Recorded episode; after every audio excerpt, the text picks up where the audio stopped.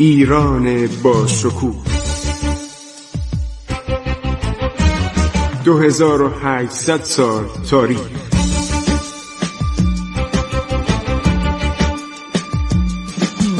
عبور از تاریخ.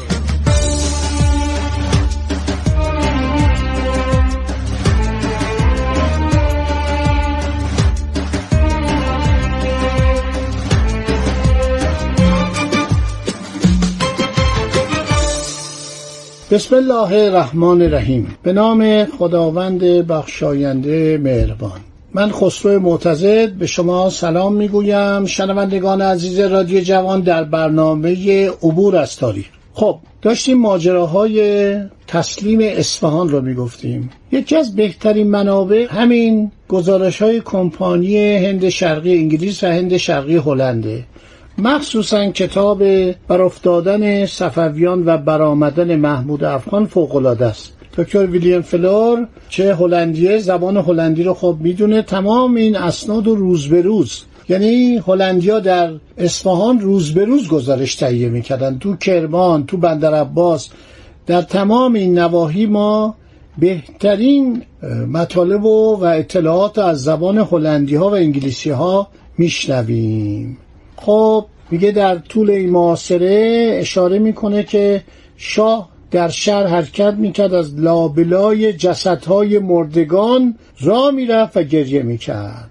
میگه در یکی از این حرکاتی که داشت شاه می‌کرد راه رفتنهاش ناظر خرج کمپانی هلند عرض شود که یک نفر از مردم لایپزیک آقای فراست دوازده مرد و زن ایرانی و نگارنده این سطور یعنی نماینده کمپانی هند شرقی هلند عظیمت شاه را می نگریستیم شاه از یکی از غلامان دستمالی گرفت تا چشمان اشکالود خود را پاک کند. همون روزی که تسلیم شده.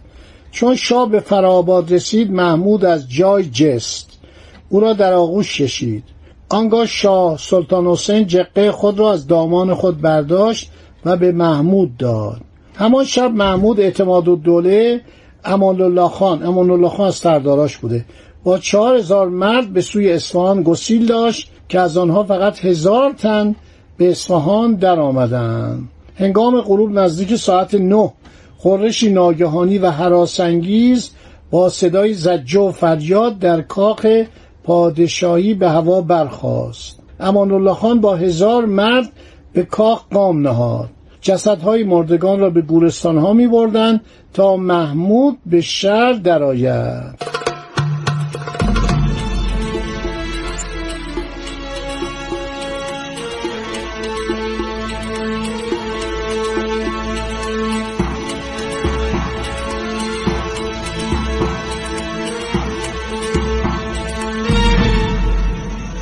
نزدیک ظهر 25 اکتبر 1722 محمود خان همچنان که جقه شاه سلطان حسین را بر سر داشت پای به درون شهر اصفهان نهاد.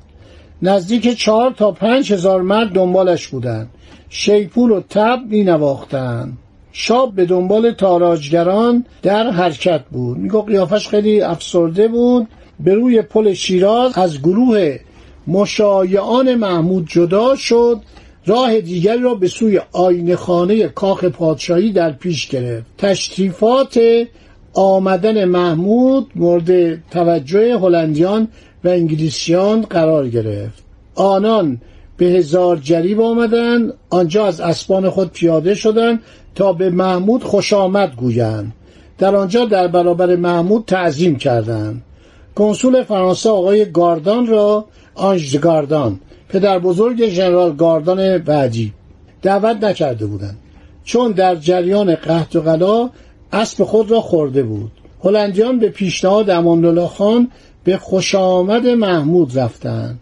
امان خان روز 25 اکتبر به دیدار هلندیان آمد و گفت به خوش آمد محمود بروید که این کار عاقلانه است. چون هلندیان از نظریه محمود نسبت به خودشان آگاهی نداشتند خاج مارکار ارمنی را که محمود او را به مقام کلانتر جلفا برگماشته بود به خانه کمپانی فرا خواندند. او قبلا با اینا همکاری داشته. باش صحبت کردن. گفتن آقا برو آقای محمود رو عرض شود که نسبت به ما سر به اصطلاح عنایت بیار. گفت هدیه بدین پول بدین آقا پیشکش بدین. همینطور به رجال افغان. بعدم اینا گفتن ما اجازه نداریم. گفت خلا اجازه نداریم به زور از شما می‌گیره. واقعا همینطور بوده. هر روز می اومدن اینا رو کتک می‌زدن. هر چی گفت من هلندی هم من انگلیسی هم من فرانسوی هم اینا رو گوش نمی‌دادن. هر شود که محمود سعی کرد دهکدهای جوزان بنسفهان نجف آباد گز مهیار و قمشه را تسلیم کند. اما نتیجه ای نگرفت. وضع اصفهان بسیار بد بود. چون تقریبا از لطف خدا تنها اروپاییان ساکن در این شهر زنده مانده بودند اینو هلندیه نوشته. هلندیا تخمین می‌زدند که در طول محاصره 400 تا 500 هزار آدم از گرسنگی جان سپرده و جماعتی کثیر از شهر گریخته بودند و با تا اونم که اومده بود. محمود نخستین بار روز هفتم نوامبر 1722 بر تخت نشست. مجلس شاهی تشکیل داد. هلندیا نوشتن مردی است 24 ساله خوشریخت در اجرای عدالت بسیار سختگیر می‌گویند هوشیار است. شبها به بازرسی نگهبانان می‌پردازد. بی آنکه به وضع هوا اعتنایی داشته باشد. بیشتر اوقات خود را در فضای باز و بی سخت میگذراند. در نخستین مجلس شاهی به همه درباریان خلعت و منصب داد. امام قلی خان برادر اعتماد دوله را حکومت گامرون و لار داد. او تا این اوان داروغه اصفهان بود. میرزا زاهد علی به مقام شاه بندری گامبرون رسید. گامبرون یعنی بندر عباس. محمد علی پسر میرزا رفی وزیر شیراز شد. اسحاق خان تفنگچی باشی والی کوکیدوی شد. زینال علی قلی خان باجناق اعتماد و دوله به گربگی دشتستان نواحی جنوب شد. ابراهیم خان والی پیشی کرمان به حکومت شوشتر رسید. پس ببینید در روزهای اول سعی کرد که از ایرانیا استفاده کنه. ولی بعدا وقتی صفی میرزا فرار کرد یکی از شاهزادگان صفوی رفتارش عوض شد. مرتب پول می‌خواست از تجار هلندی و انگلیسی. اونا هم نمی‌دادن. گفتن ما نداریم. ما پولی نداریم. توجه می‌کنید؟ اونا می‌گفتن آقا این حرفا نیست. 20 هزار تومان باید بدیم هلندیا می‌گفتن ما نداریم. محمد خان گفت افغان ما شهر را به ضرب شمشیر تسخیر کردیم. هرچه در شهر است از آن ماست. همه اهالی غلام و برده ما هستند.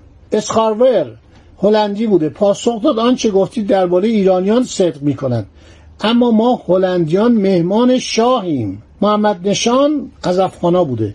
رغبتی به شنیدن این سخنان نشان نداد و گفت اگر زیادتر از این حرف بزنید مانند ارمنیان با شما رفتار خواهیم کرد. شما باید بدانید که ما فاتح شدیم اموال شما را غنیمت و خودتان را برده حساب می‌کنیم. اگر به من هدیه‌ای بدهید سعی خواهم کرد که محمود را وادار کنم تا در مبلغ مطالبه شده تخفیفی به شما بدهد. اذیت می‌کردن کتک می‌زدن. عرض شود هلندیان گفته بودن که ما پولمون در هلنده. ما در تجارته ولی در پایان ژانویه 1723 6000 تومن از هلندیا گرفتن و رفتن و رشوه دادن. به کسانی که رشوه دادن میانجی بود آقا محمد ناظر بیوتاد نایب امان الله خان. محمد خان سرکرده بلوچ. تا پایان ژانویه به افغان این پولا رو دادن. 250 تومان به امان الله خان. 200 تومان به میانجی. 400 تومان به محمد نشان 200 تومان به محمود خان. 1050 تومان داده بودن. رسیدم نمی‌دادن. و لشکر محمود برای سرکوب تماس میرزا شاهزاده صفوی در پایان ماه دسامبر شامل شش هزار نفر مرد آهنگ قزوین کرد. امان الله خان اشرف پسرموی محمود نصرالله خان و رضا خان ایشیک آقاسی باشی پیشین. برادر اعتماد و دوله با هم فرمانده این قشون بودند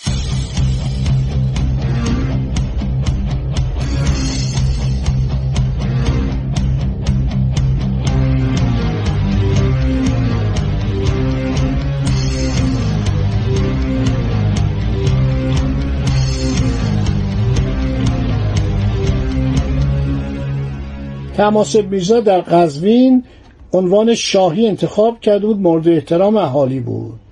از شهر قزوین میره بیرون وقتی می‌فهمه افاقه نمیان.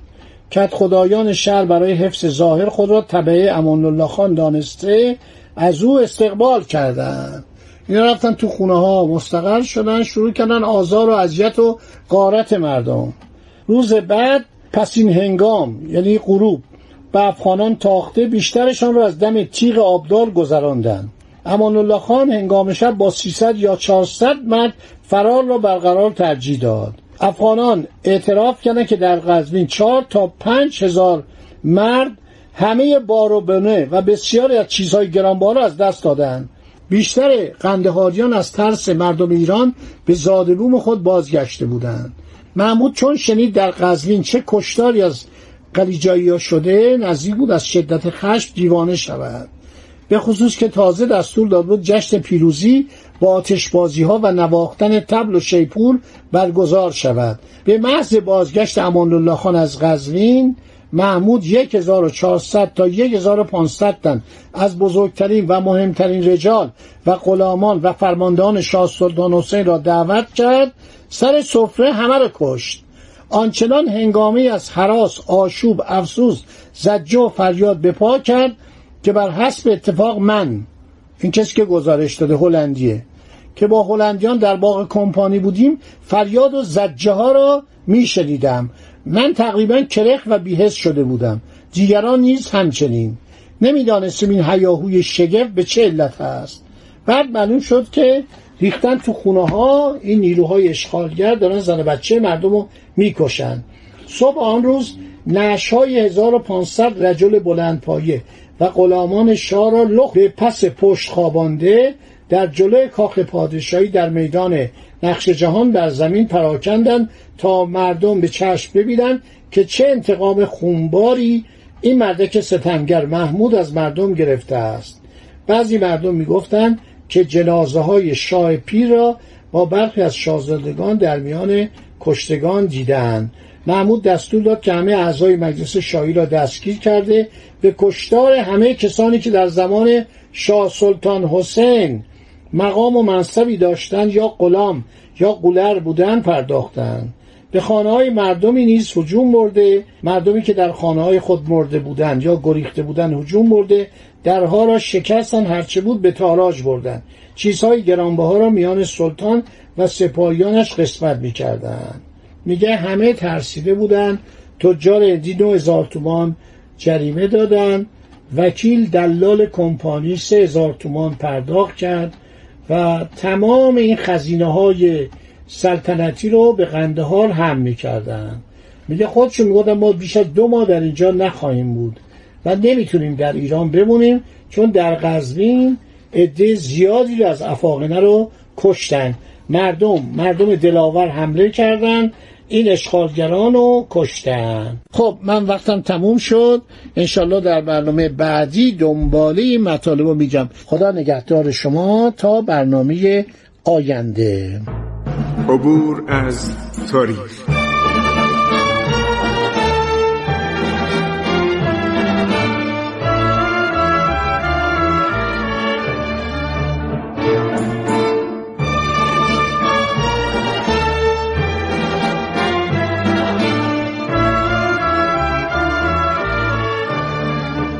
ایران با شکوه. 2800 سال تاریخ. سرگذشت ایران ما به روایت خسرو معتزد.